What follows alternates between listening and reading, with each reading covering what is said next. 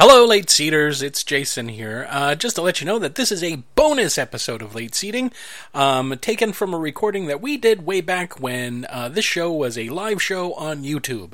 So expect um, differences in audio quality because we are uh, recording this off of a Hangout off of Google, and also expect the format to be very different. We're not nearly as jokey, but we've received some requests for us uh, for our opinions on Jaws, and we kind of already did a review of it. So so here it is Jaws from two years ago. Enjoy! All this machine does is swim and eat and make little sharks. And that's all. Hi, everybody, and welcome to a late seating. Today we're going to be doing a late seating review of that family feel good movie about summertime fun, Jaws. And I think it's perfect. Jaws takes place over 4th of July Day weekend. This is 4th of July Day weekend. And it's getting really close to its 40th goddamn anniversary. Yeah. Um, welcome to the show. If this is your first time here, a brief explanation. Steve and I love films, and we like reviewing films, and uh, we decided to get together and just talk about films for about an hour with whoever shows up today. Don't worry if you miss this show, it will be posted later on. And oh, I can hear myself in my own headphones because I'm an idiot. Um, so, Jaws, a quick rundown of the plot. There's a big shark, a great big motherfucking shark, that likes eating people off of a particular stretch of land off of a tiny island called Amity. The problem is, is that their sheriff is hydrophobic and kind of wants to protect the people there. But the mayor, Mayor Vaughn, and the business owners on Amity Island don't want people to know that there's a shark chewing up people because it will uh, hurt their summer business. They do all of their business in the summertime, and now they've got a shark swimming in their biggest tourist attraction. Long story short, people get killed, and they hire the most salty sailor that exists in 1975 to go out and hunt the shark. Spoiler the shark dies. And now we'll move on to Jaws, which is much better than that idiotic description that I just put down. Steve, your opinion on Jaws?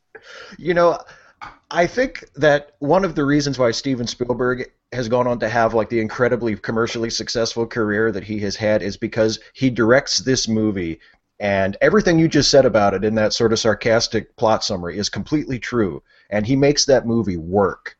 Like there's so much about Jaws that in the hands of a lesser director who didn't have the technical competence and who wasn't as good instinctively as a storyteller as Spielberg is, it would have been the biggest schlockiest I mean, it would have been laughable, and it just would not have worked. And it does work. It works really, really well, and it works despite the fact that it has like kind of stock characters, and it does have this ins- this absurd premise of like not just a shark, but a humongous shark that doesn't just eat one or two people, but eats like everybody it comes in contact with. And it like, does it in the meanest way possible. Yes. Slowly yes, and it, it, just if you think about it just in those flat terms, you're like, there's no way this movie could possibly be anything other than like mystery science theater fodder. But it's yeah. it works really well. It's a really effective movie, and I think most of the credit for that goes to Spielberg.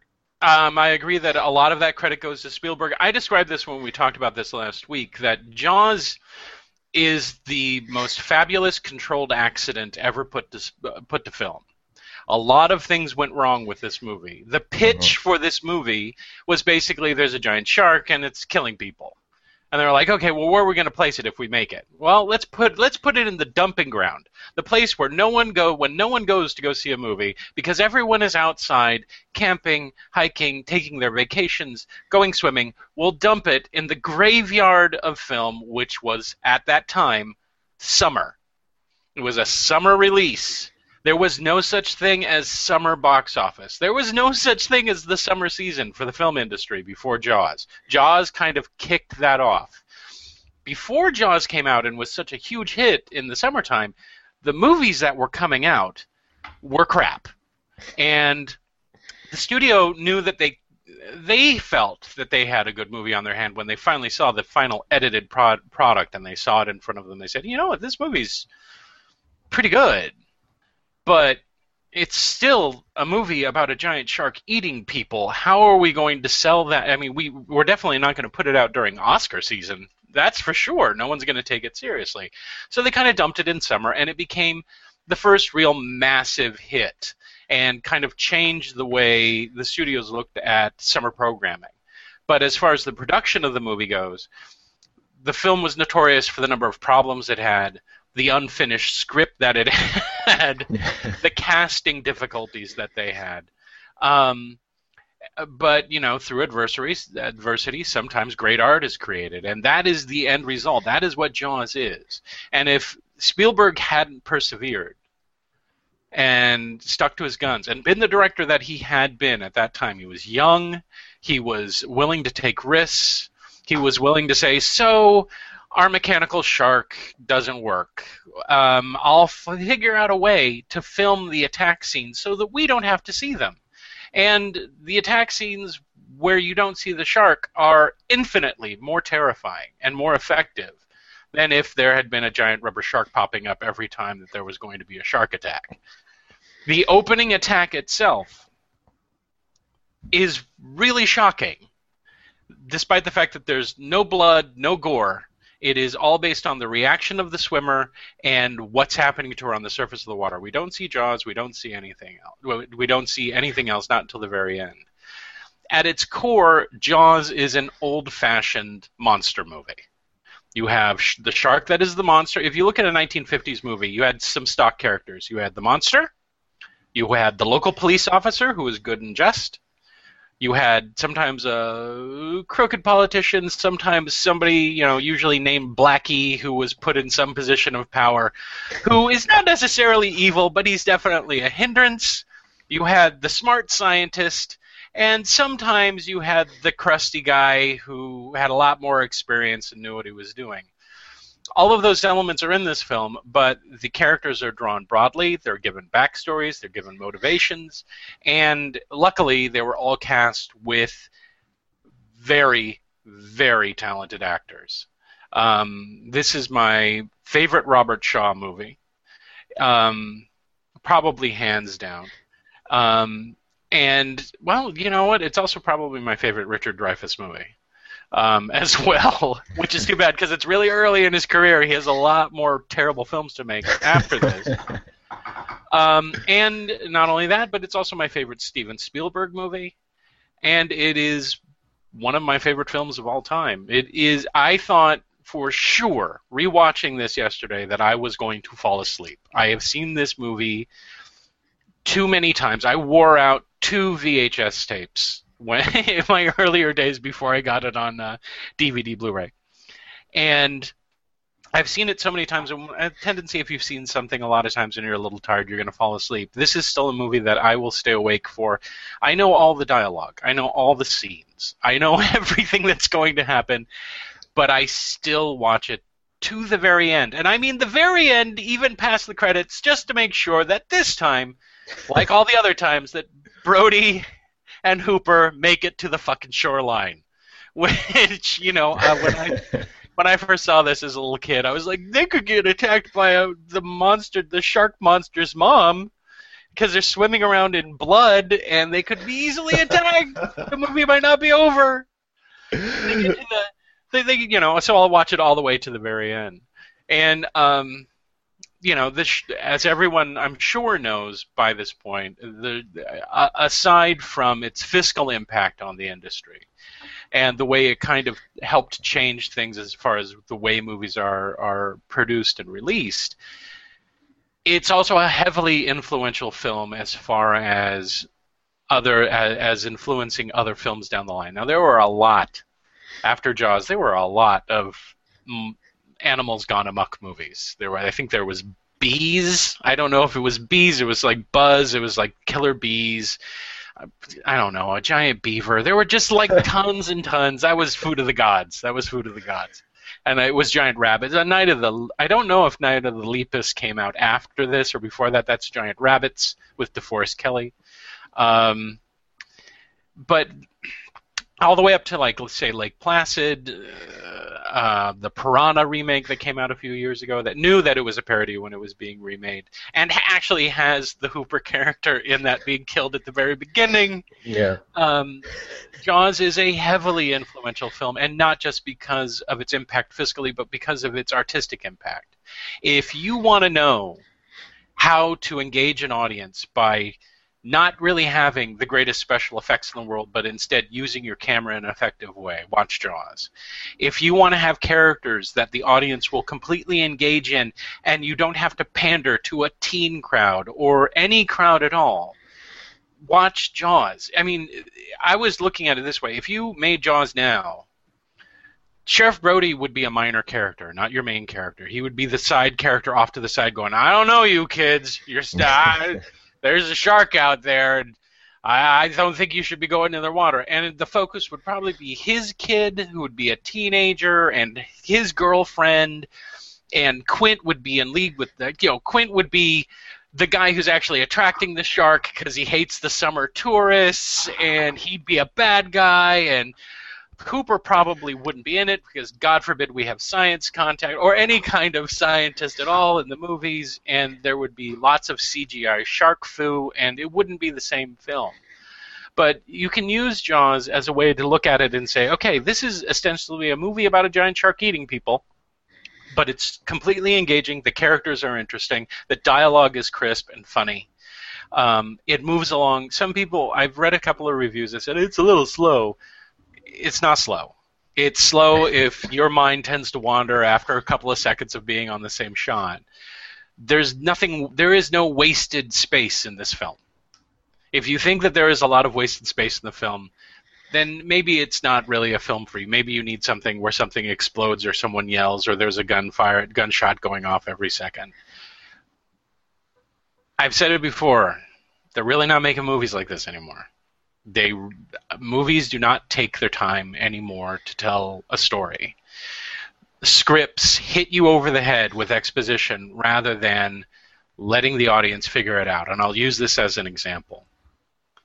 In the scene where we're introduced to Quint, it is at a city council meeting where they're all arguing and fighting about what to do about the shark. And then Quint scratches his nails down the chalkboard across a crude drawing of the shark. His dialogue is, Y'all know who I am, and you know what I do for a living. The audience doesn't. And he never says it. He never says, I'm a, in today they say, I'm a fisherman. I've been fishing my whole life. I've fished everything. I once caught me a whale. I, you know, he would yeah. go his whole backstory, or even worse Brody would go, uh, who's that guy? And then someone else would tell us who he was. Instead, they trust the audience enough to know, oh, that guy's a fucking badass, and all these people are a little afraid of him because of what he does. Now, in truth, he's a charter fisherman, and he's we get a little bit more of his backstory, but it's not rammed down our sh- our throat in obvious expository dialogue. We're allowed to discover who these people are. You know, the fact that Hooper is a more than likely a trust fund kid because he has he has money, or that Brody Brody reveals what are probably his motivations for having moved from New York and being a New York police officer to Amityville or Amity Island, excuse me. um, because he goes on this thing about how the city was dirty and you could never really uh, feel like you change anything or or or be a, a or or affect any change on a community and how in a small town like Amity he could be that kind of guy. That's obviously something that he wanted. That he wanted to be able to make a difference is what he says in the script. So when I watch Jaws, I also look at it as a kind of a primer to say, if you really want to know what makes a movie work, pay attention to how this movie is written. Don't just watch it thinking, oh, I'm going to watch a bunch of people get chewed up because that shit's fun too. Don't get me wrong. I enjoy watching the Kintner kid simultaneously drown and get torn apart at the same time, but as much as the next guy. But it's the way it's been shot and the way it's been set up and the way that that death has um, after effects that makes the movie great.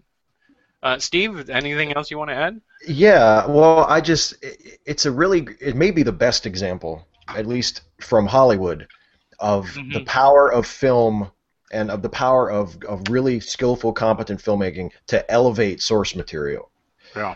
because uh, yeah, this is this is a monster movie. This is a giant monster movie, but because it because Spielberg was young and audacious, and because he was familiar with Alfred Hitchcock and with the the the elements of suspense, and he knew how to build to a payoff. That's something we've talked about a couple of times in these reviews we've done so far. We talked about it with Godzilla, how it's so important and it's sort of a lost art among big commercial filmmakers nowadays uh, to build to a payoff. Don't Yeah. just show the shark right away. Let us and, and, and the thing it works so well with Jaws because there's a perfect explanation for why we don't see the shark because we see the attacks if we see the attacks underwater we see them from shark's point of view. If we see the attacks above the water well the shark it doesn't come above the water. He's under the water. So there's a perfect explanation for why we don't see him. It's, it doesn't feel forced. And he uses that to build suspense. So when we finally do see the shark and I, you know, watching it the other day, I thought, you know, the people always say, you know, Spielberg is a genius because he made a, a, a, shark attack movie where you never see the shark. That's not exactly true. In the last act, you see the shark all the time. The shark is constantly there, but you have to wait an hour and a half before you get to that point. Uh, and that's so. It, so it's a payoff. It's not just well, here's a shark and it's eating people. It's you don't actually see the shark until you get to the end of the movie, until it has meaning in the story. You know, um, it also strikes me. It struck me. Uh, I've had this thought before, but just rewatching it this past week, the the power of having a story that that rests on uh, a, a trio of heroes. Yeah. Uh, it's the it's the formula. It's the classic Star Trek formula. Uh, you see it in the uh, in in uh, the the Dark Knight with uh, Batman, Commissioner Gordon, and uh, Harvey Dent. Hmm. There's there's something about when it's done well, and it's formulaic, and it's kind of a trope. But at the same time, the reason it's a trope is because when it's done well, it works really really well. Having the the trio of heroes that are all sort of different types, but they relate to each other. They fill in each other's gaps. So you have Brody, who's sort of the everyman type guy. Hmm Uh, you have Hooper, who is the man of science, and then you have Quint, who is the man of emotion and experience and instinct. You know, who's he knows how to get the shark because he's been doing this for 30 years or whatever, and he just He thinks he knows how to get the shark. he- yeah, he, yeah, exactly. He, he has like an innate, instinctive understanding of it. So you have these three types, and we see them not only approach the problem in different ways with different things to worry about and different techniques, but they also come to appreciate each other and and come to become friends and allies. You know, there's all that. Uh, maybe I, when people say like that, it's that the movie is is too long or that it drags in places. I think I have to think maybe some of what they're talking about is when they're on the boat in the last act and there's sort of there's there are those quiet spaces before the final big shark attack where they're under they're they're below decks and they, there's that famous scene where they're comparing scars you know Yeah.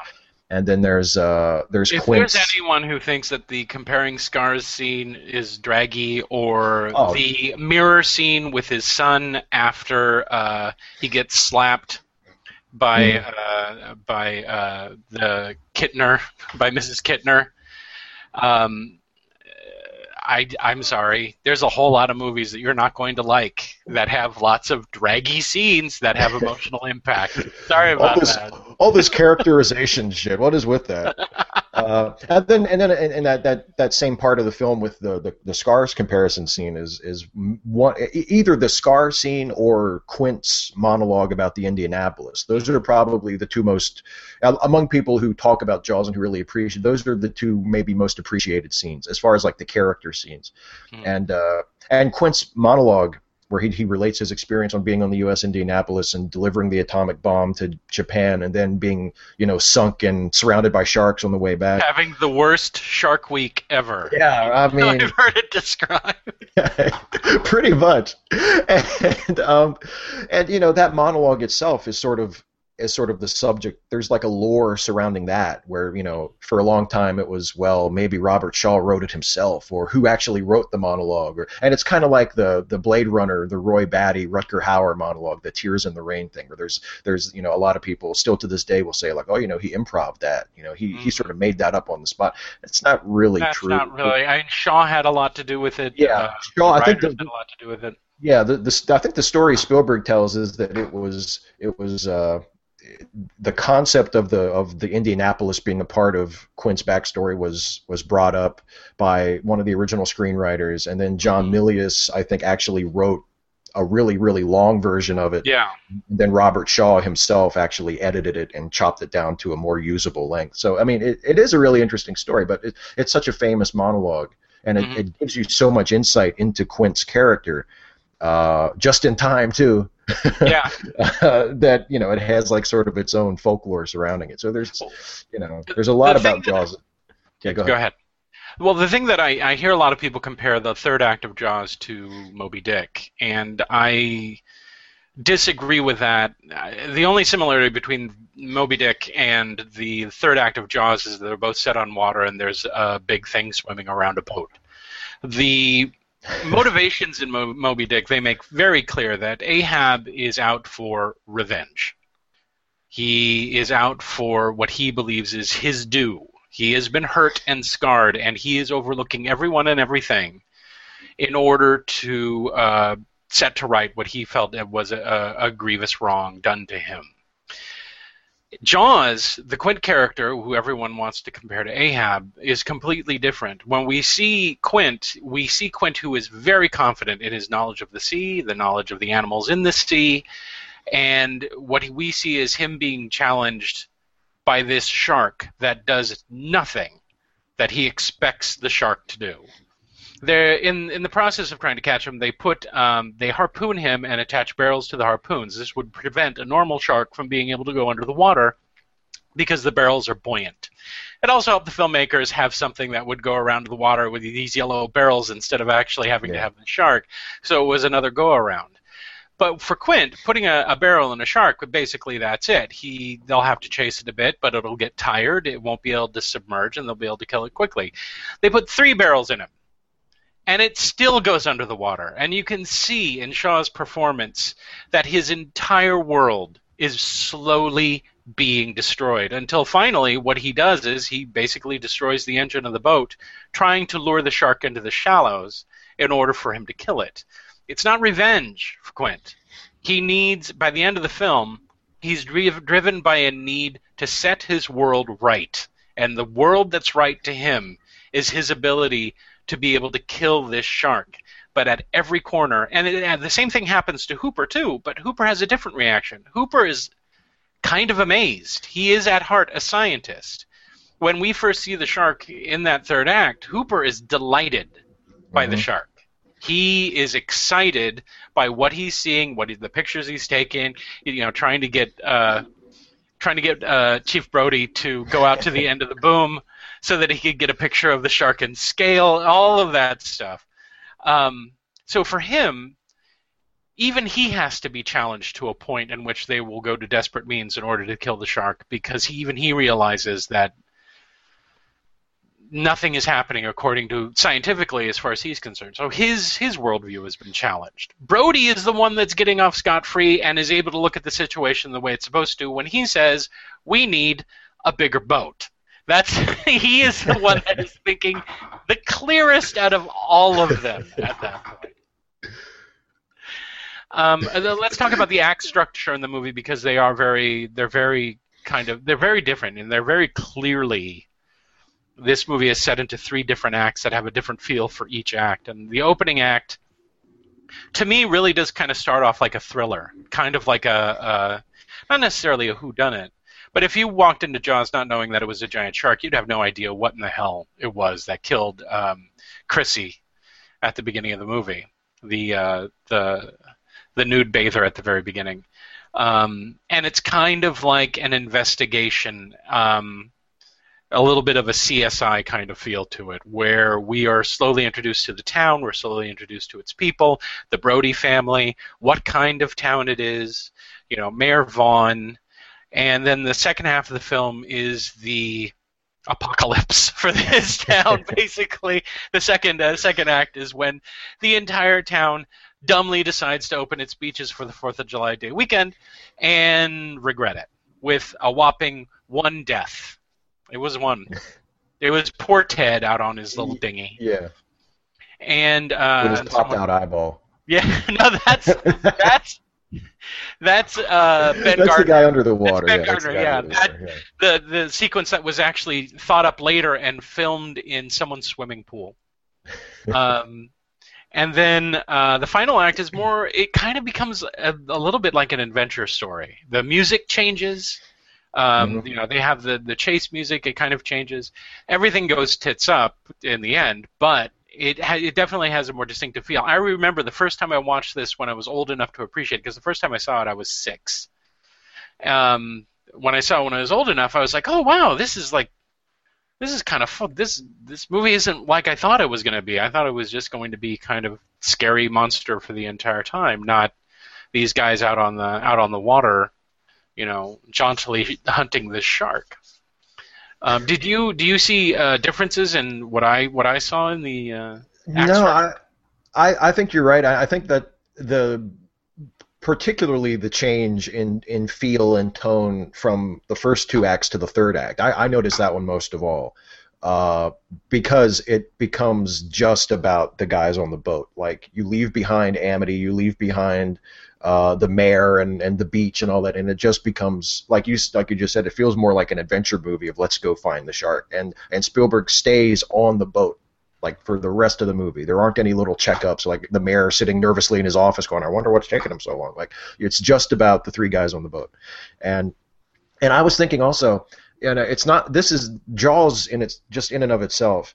Uh, overall, it's a great demo reel for Spielberg because all of his all of his great techniques, even the ones that much later maybe people would start to look on as like crutches of his or you know stylistic things that he does that maybe he does a little too often.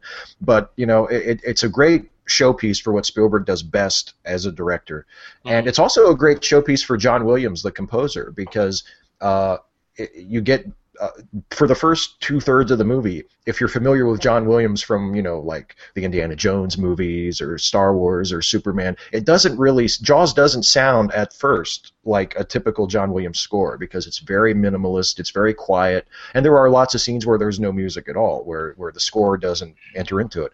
And then you get to that third act where they're out on the water, and it's totally a John Williams score.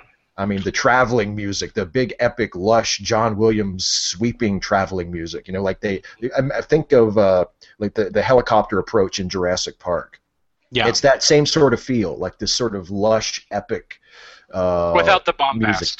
without yeah not as bombastic but still but you know so it you, you can look at it that way too that it's if it's sort of a nice summary of John Williams as a composer Mhm. um, but yeah and I think that that that change in in focus from one act to another is one of the things that keeps the movie fresh and makes it so that it doesn't feel like it's too long.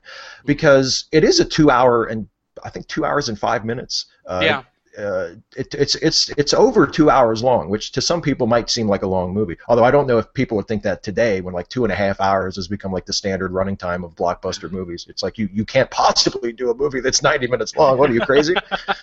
uh, but Jaws doesn't feel like it's too long. It feels No. just right, and that's because one of the reasons I think is because you do have it's it's broken down into a fairly cleanly cleaved act structure. So when you get to the third act, it almost feels like okay, you've gotten to know the characters. You know, you've been with Brody from the beginning. You've been with Quint and Hooper for about 30, 40 minutes at this point. You you've gotten to know them, and they've come together as as a group, and now they're sort of setting off on an adventure.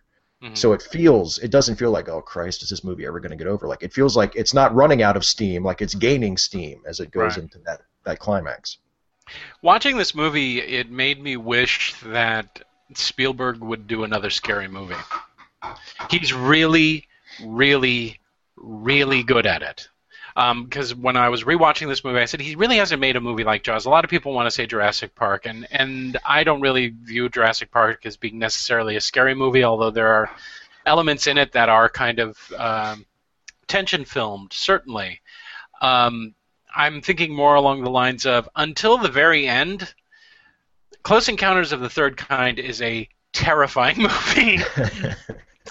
uh, especially the scene where the little kid gets taken. That entire sequence is frightening. And most of the film is kind of. I remember when I showed it to my, my kids for the first time, they were scared shitless. And despite the fact that it says Tobe Hooper as a director on Poltergeist, boy, you really couldn't tell that that was put Tobe Hooper directing it and not Steven Spielberg directing Yeah. that freaking movie. Um, he's really good at building tension. He's very good at those kinds of scenes. He's really good at getting people frightened. And he hasn't really made a movie that has been that kind of intense and scary um, in a while. I kind of liken Jaws into the series of films that he was making where they kind of took place in modern times, largely in suburbia. Um, Jaws, small town, not big city, regular middle class people. Close Encounters, small town, suburbia, middle class to lower class people. Poltergeist, the same thing. E.T., the same thing. Um, and he's kind of gotten away from that. He's doing, you know, he's doing more period pieces. He's doing more other things. One of the nice things about those set of films was that they were set now, and they were entertaining films that we could recognize and believe in at the time. And I, he hasn't really made, I, I don't think, uh, uh, whether it's an action film or a or uh, a, a thriller or a horror movie or anything like that that's set in the modern time. That um, and I think that that's a drawback because I really felt that that was kind of where his wheelhouse was. That's what he was really, really good at. I'm not saying that his other movies are terrible. I'm just saying that those that set of films early in his career kind of set him apart from a lot of other people because no one really thought, well, why are you making it in suburbia? No, people live there. Why would they want to see a movie set there? And you know, he's the first director that I could think of that actually did anything in in like uh, the planned communities, uh, Poltergeist and, and ET specifically, where you had these kind of cookie cutter houses next to each other and not a whole lot of plants set off in the hills next to some big unnamed city. Um, Jaws is, as near as I can tell, one of his mo- also one of his more naturalistic films, if you could call it that. Um, there is obvious dialogue, but it, the dialogue feels more. He casts a lot of non-actors in roles, so they feel more natural in the parts. Uh, a line that I quoted to Steve when I told him that the thing was up was, "That's one bad hat, Harry." Yeah. Harry is not an act. The, the, the old man with the with the useless bathing cap on was not an actor. Um, the guys who catch the tiger shark midway through the film did not strike me as actors either, nor the guys who were going out fishing really struck me as actors. It was it was kind of more prevalent in the 1970s to have non-actors in roles because it gave it a more realistic feel. There were a lot of directors who were kind of going for that kind of more gritty, realistic feel, but it does really lend to your being able to invest into this movie if people don't look like they came out of central casting. And there's a lot of that. All the townspeople there no one's really there's no drop dead gorgeous people in major roles or even slightly minor roles in this film. His deputy is a dork, not some hunky not some hunky guy. Um, you know, the the city council all look like they should, which are nondescript, kind of chubby, you know, uh, middle income bureaucrats on in, that you would expect to see in a small town. The guy who's complaining to Sheriff Brody about the kids karate chopping his fence. that guy was not an actor. I don't know where they came up with that dialogue. I doubt it was in the script. More than likely, they said, "Hey, you want to be in the movie? We're filming in your hometown." You go up to him and complain to that guy about the kids karate chopping your fence, and so you just, you know, you go up and you do it. Um, and also the kid, act- and this movie also has kid actors, and guess what? They act like kids, and I don't hate them. yeah, right. I really don't hate the kids. I know that they, I think they technically were actors and they were cast, but they don't act all the time. Yeah, they weren't precocious little problem solvers, Mm-hmm. like uh, which I like. Unfortunately, like a lot of kids in later Spielberg movies kind of turn out to be. You know, Yeah, the oh, this brilliant kid. good thing that kid was there, or we I, would I, could- died. I would love for there to be more movies where there weren't brilliant kids or kids with asthma. I'm getting tired of Yeah. kids with asthma. where they overcome some problem and then they don't need the inhaler anymore and they just throw it away. Like in Goonies, that's my favorite. Apparently, asthma is psychosomatic. That's right. I always wanted the end of Goonies is when the what's his name throws his inhaler away, that he turns around and then has an asthma attack right there in front of everybody. And that, the cut to black. Everybody turns Yeah. around in shock. Oh my God! Cut to black. Why did you throw away your inhaler? You know, you brought up something uh, just now that I, I that I think is interesting too. Is that even though uh, Jaws uh, is very much uh, maybe the first modern Hollywood blockbuster. Uh, you know, it was it was had a, a huge wide release. It was a summer release. It was marketed like crazy. The Yeah. movie itself was pitched as the event, not the cast. Yeah. You know, uh, I think uh, someone commented. Uh, I think on my when I when I mentioned I was going to do this on my you had to ask video this week, someone said, and I said I referred to Jaws as like the first modern blockbuster, and someone said, well, what about like Airport or The Towering Inferno? And that's true, but those weren't really summer movies. They they were they were pushed for having all star casts. They were it was a, a different animal. Yeah. Uh, but despite its status as sort of a, a watershed blockbuster, Jaws is also very much a product of 1970s American cinema, and Yeah. you can definitely see that in what you were just talking about with you know the more naturalistic acting choices, with the non-professional actors cast in background roles, uh, and it, the 70s was the really the last time, maybe the first and last time It that was a major great time for film. It yeah it, that really- hollywood hollywood really cared about making good movies like artistically good like there was a conscious effort among the major studios to make culturally relevant artistically impressive films They were Yeah. more willing to take a chance on something Yeah. that I mean, they wouldn't have made Jaws if the studio system hadn't been more open to the idea of, well, we'll make it and hopefully it'll make its money back. right You know, it was pitched and they said, "Oh, well, you know, the the book was popular. We'll we'll take this new guy and we'll put him on it." And I don't think the studio was thinking we're going to make a ton of money on this movie. I don't think I think a lot of movies that we love from the 70s, you know, Dog Day Afternoon or any of the Scorsese films or, you know, The Godfather, which Mhm. can, did come from a fairly popular book. All of those movies if pitched today may not would would probably not get made. And Yeah. that's how much the industry has changed from that time to this. There was more experimentation going on in the 70s. You know, there were a whole new set of toys for directors to play with because now you could do nudity and blood and, and language and you know there was a shit ton of stuff that you you could include as content in in your movies in the 70s. So everyone tried everything, and um, Jaws is a product of it. I I think it's kind of ironic that people point to Jaws and say that's the beginning of the end for for the way I mean, movies work.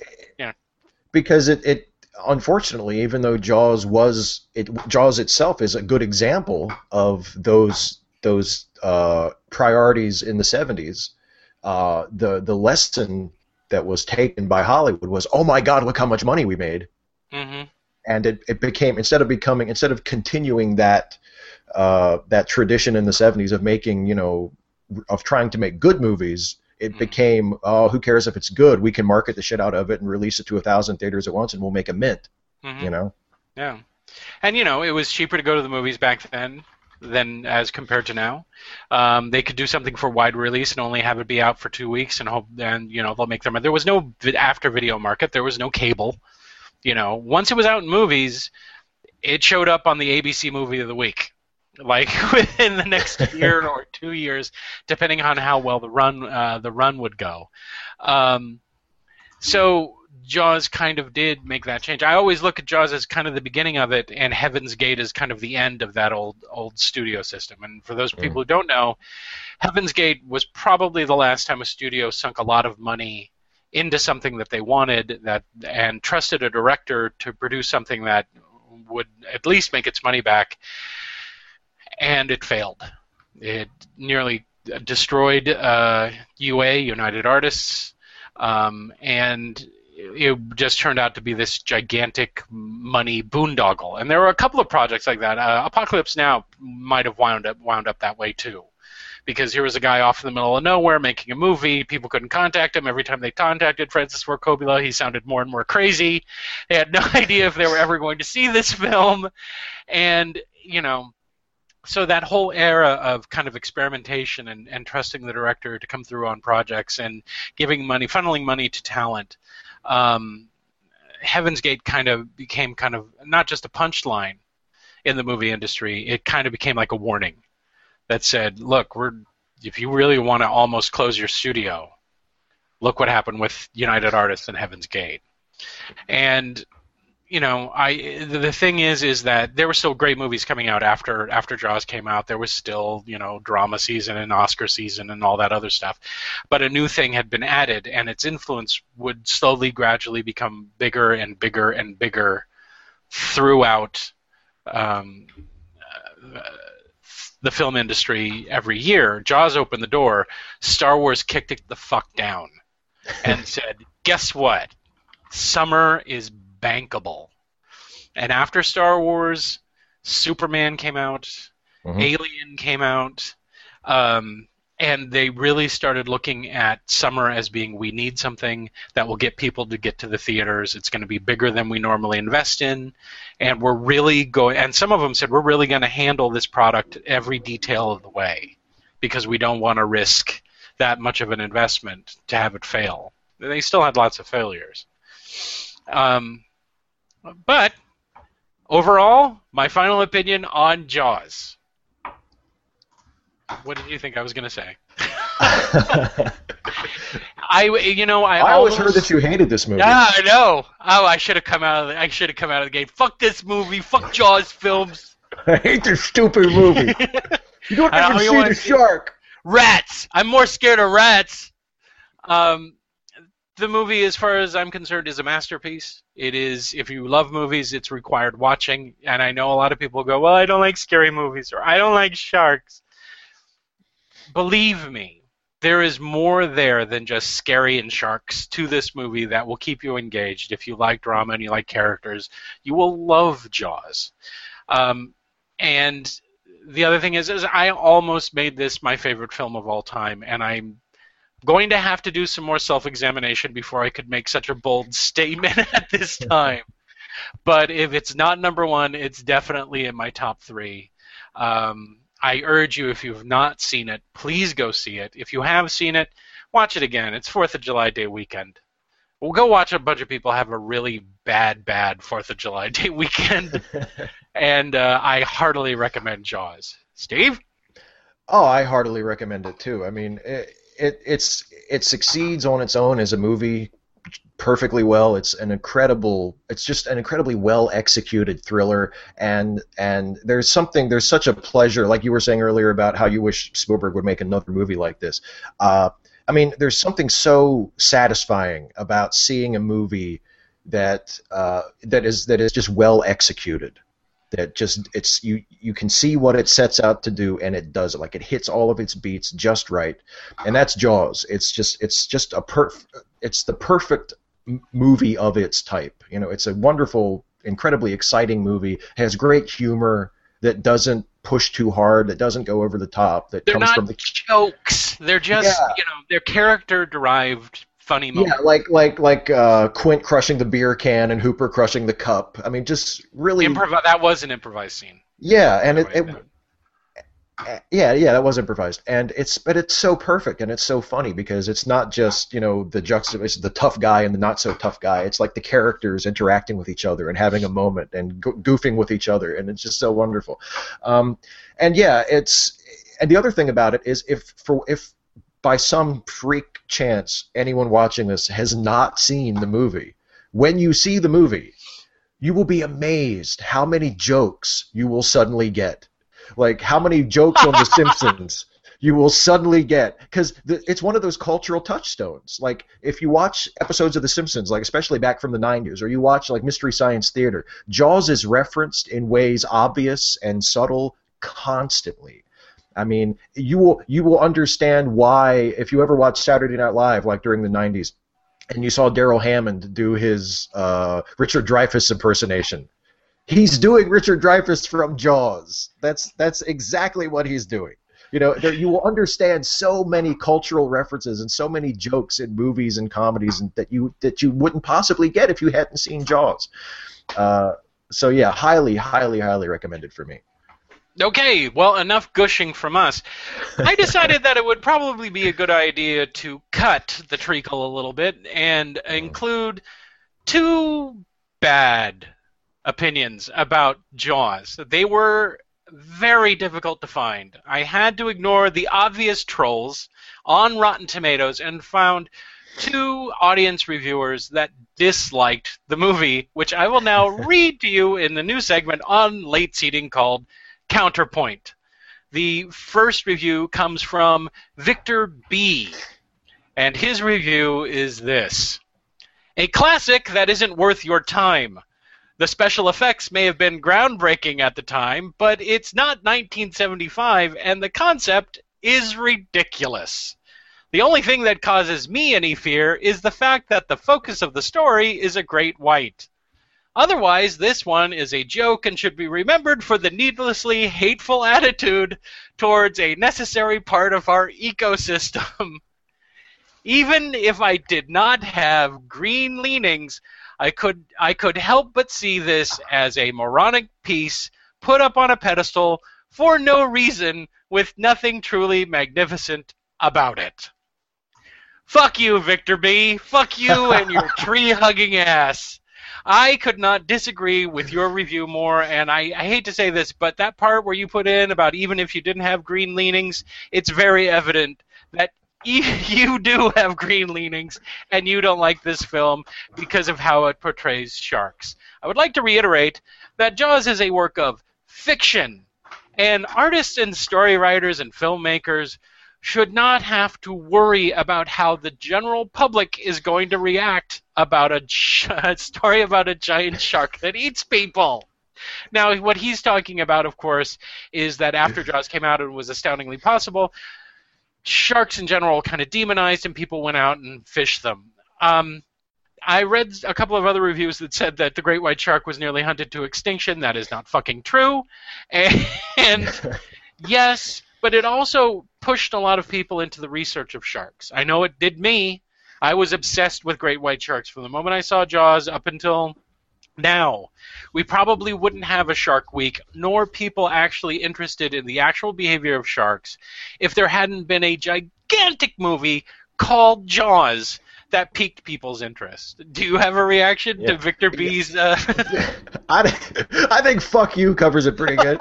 um, well, he's he seems like one of those guys like that we that we've talked about a couple of times already. Where like, uh, you, someone who fancies themselves as like a movie person person yeah. but isn't really a movie person because right. I, it's all subjective. It's all a matter of opinion. If you yeah. think that Jaws is a shitty movie, you're you're that's completely fine, right?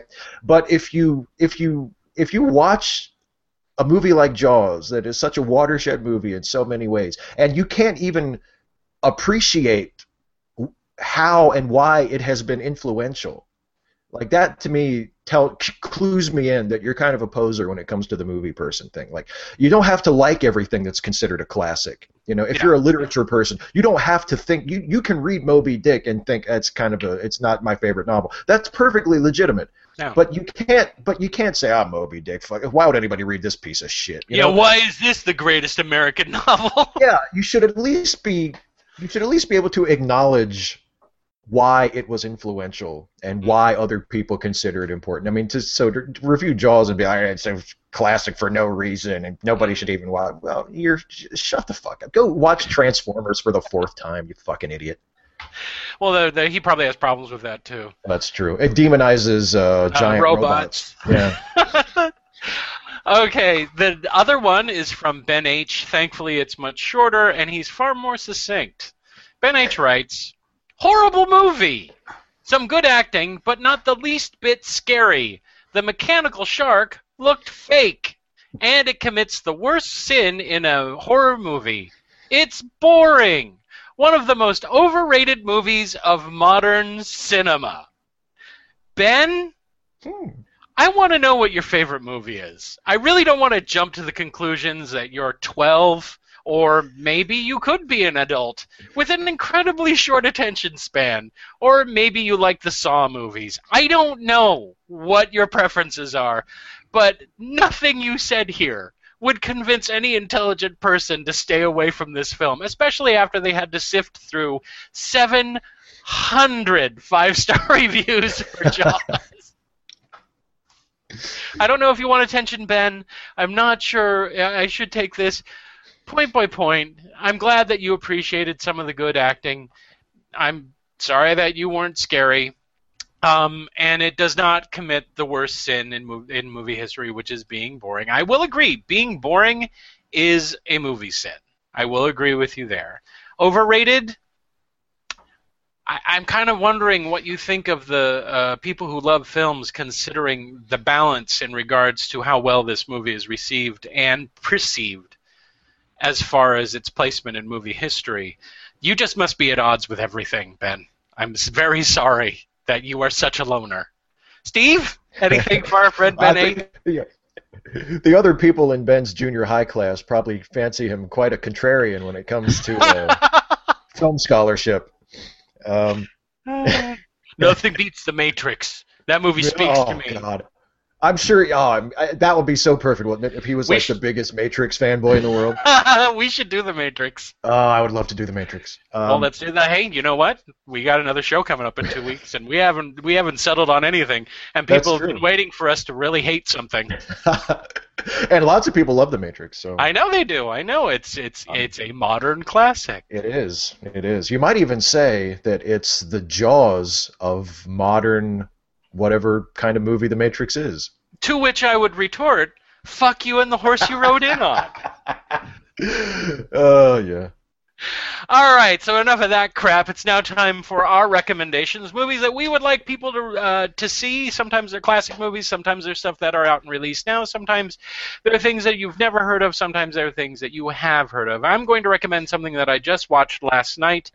Um, that I rented. I wanted to see it when it was out in the theaters. Um, it is one of those movies that I'm actually surprised that at this time considering what the film industry is like, was made and actually put into wide release. It is by a director who I'm a fan of, and that is Wes Anderson's The Budapest Hotel, The Grand Budapest Hotel. This, if you're going to try to go see a realistic movie with realistic characters delivering realistic dialogue and anything gritty, boy, you are looking at the wrong movie. This is a confectioner's candy treat of a film for people who like the visual aspect of filmmaking and I loved it. I loved the Grand Budapest Hotel. He does a, a an odd thing with uh, the frame of the film um, because it's told. The The conceit of the movie is it's a story within a story being told about a story within a story. Um, it's actually a book being read by a girl next to the grave of the author, which then switches to the gra- to the author giving a monologue in 1985. And when they make these transitions, it goes from standard widescreen to letterboxed to uh, I think I don't, want to say pan and scan, but to a, another frame rate. And then uh, when they're, we're going all the way back to the story as it takes place in uh, 1928, 38, it literally goes to the standard square screen size um, of the film. The film is visually brilliant, very well designed. Um, he, Wes Anderson learned a lot from his previous films, from Fantastic Mr. Fox, especially of how he can use practical special effects to create fantasy worlds and and then populate them with real people. He does a lot of stuff visually that is humorous and entertaining. And will the movie stick with you for a long time? Probably not, but it's very well cast. Um, this is my favorite Ray Fiennes um, performance in a long time. The characters are unique. We haven't really seen them before, and it it's kind of like I would liken it to this. It's kind of like a uh, uh, Willy Wonka and the Chocolate Factory, but for adults. It has that kind of fantasy element. It's a fantasy story for grown-ups. Um, I highly recommend it.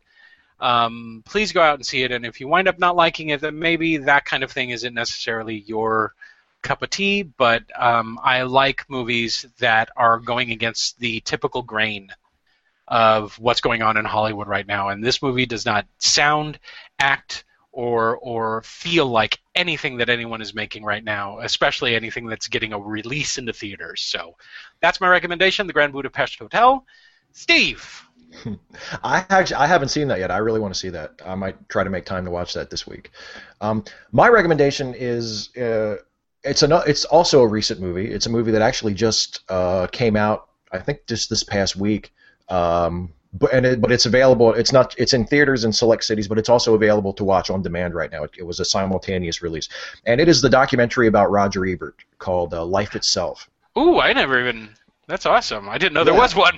Yeah, it's it's it's uh, directed by Steve James, who's also the director of Hoop Dreams, one of my very favorite uh, documentaries, and one and also one of Ebert's favorite documentaries. I remember Yeah. reading Ebert's review of uh, Hoop Dreams way back in like 1994, I think, when it came out, and and and really wanting to see that movie. And then I did see it, and I thought it was great. And um, but anyway, for uh, for a lot of people, including myself, uh, Roger Ebert was a very important voice in our love of movies, a very important influence.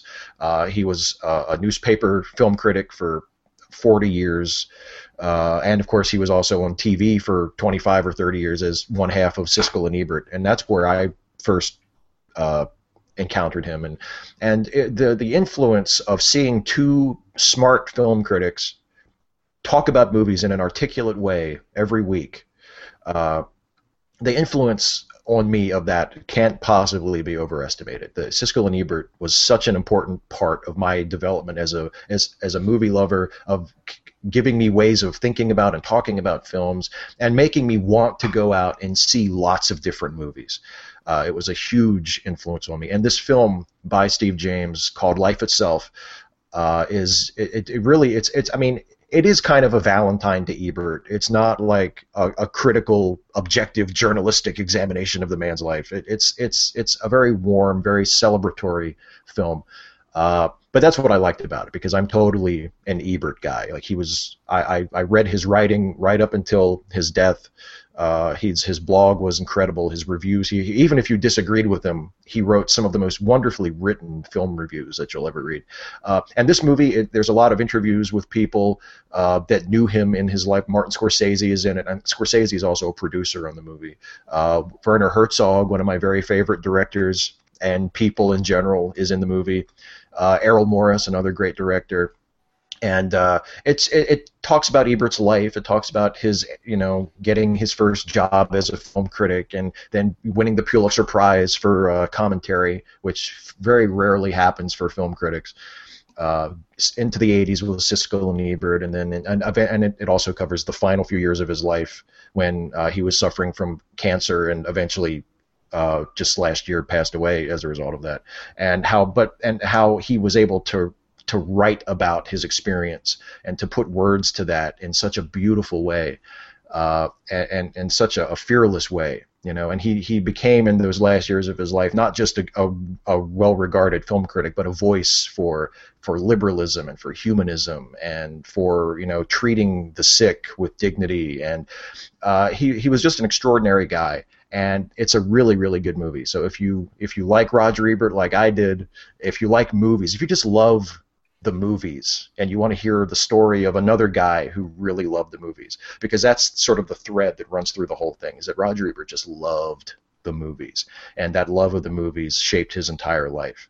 Uh, so I would highly recommend this film for that life itself and it's available it's, it's, it's playing in theaters in various places across the country and it's also available uh, to rent on uh, Amazon Instant Video. So there you oh, go cool. Well I know what I'm doing tonight then yeah, it's very interesting because you know that the um, uh, Gene Siskel and Robert Ebert's show not didn't just um, influence criticism; it really inf- influenced the way people were able to talk about films. That Oh, yeah. uh, just generally, uh, just being able to have an, an exchange with someone else while you're talking about a film, it gave people, I think, uh, permission to look at films as an art form more closely, and and and have it be that their their opinions are valid and their their opinions uh, mean something, um, even if it's just a, a conversation across a dinner table. Um, and of course, their influence on internet culture is deep and widespread. We wouldn't be doing this show if it wasn't for them. I had Certainly no interest in doing a lone person, inter, uh, you know, reviewing films. It, it seemed boring to me to just have me come up and go, "Here's another film I like." I just didn't want to. I didn't want to do that, and Steve was someone who I felt was a filmophile, just like I am. So no, that that sounds that sounds awesome. Yeah, it's Oh. really good. You've squandered another perfectly sunny day where you could have been swimming out in the ocean watching a review of a movie that's nearly 40 years old. Thank you for doing so. Um, uh, hopefully, within two weeks or uh, within another two weeks from now, we will be tearing apart the Matrix. I kind of really wanted to.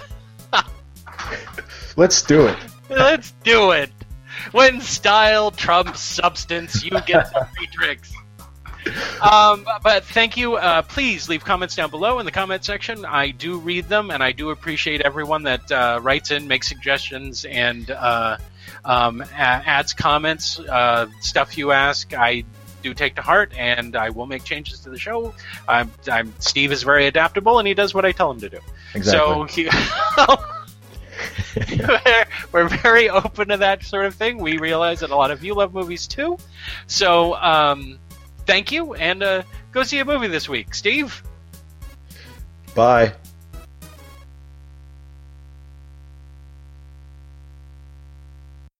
Late Seating is a Lemmy Listen podcast production featuring Steve Shives and Jason Harding.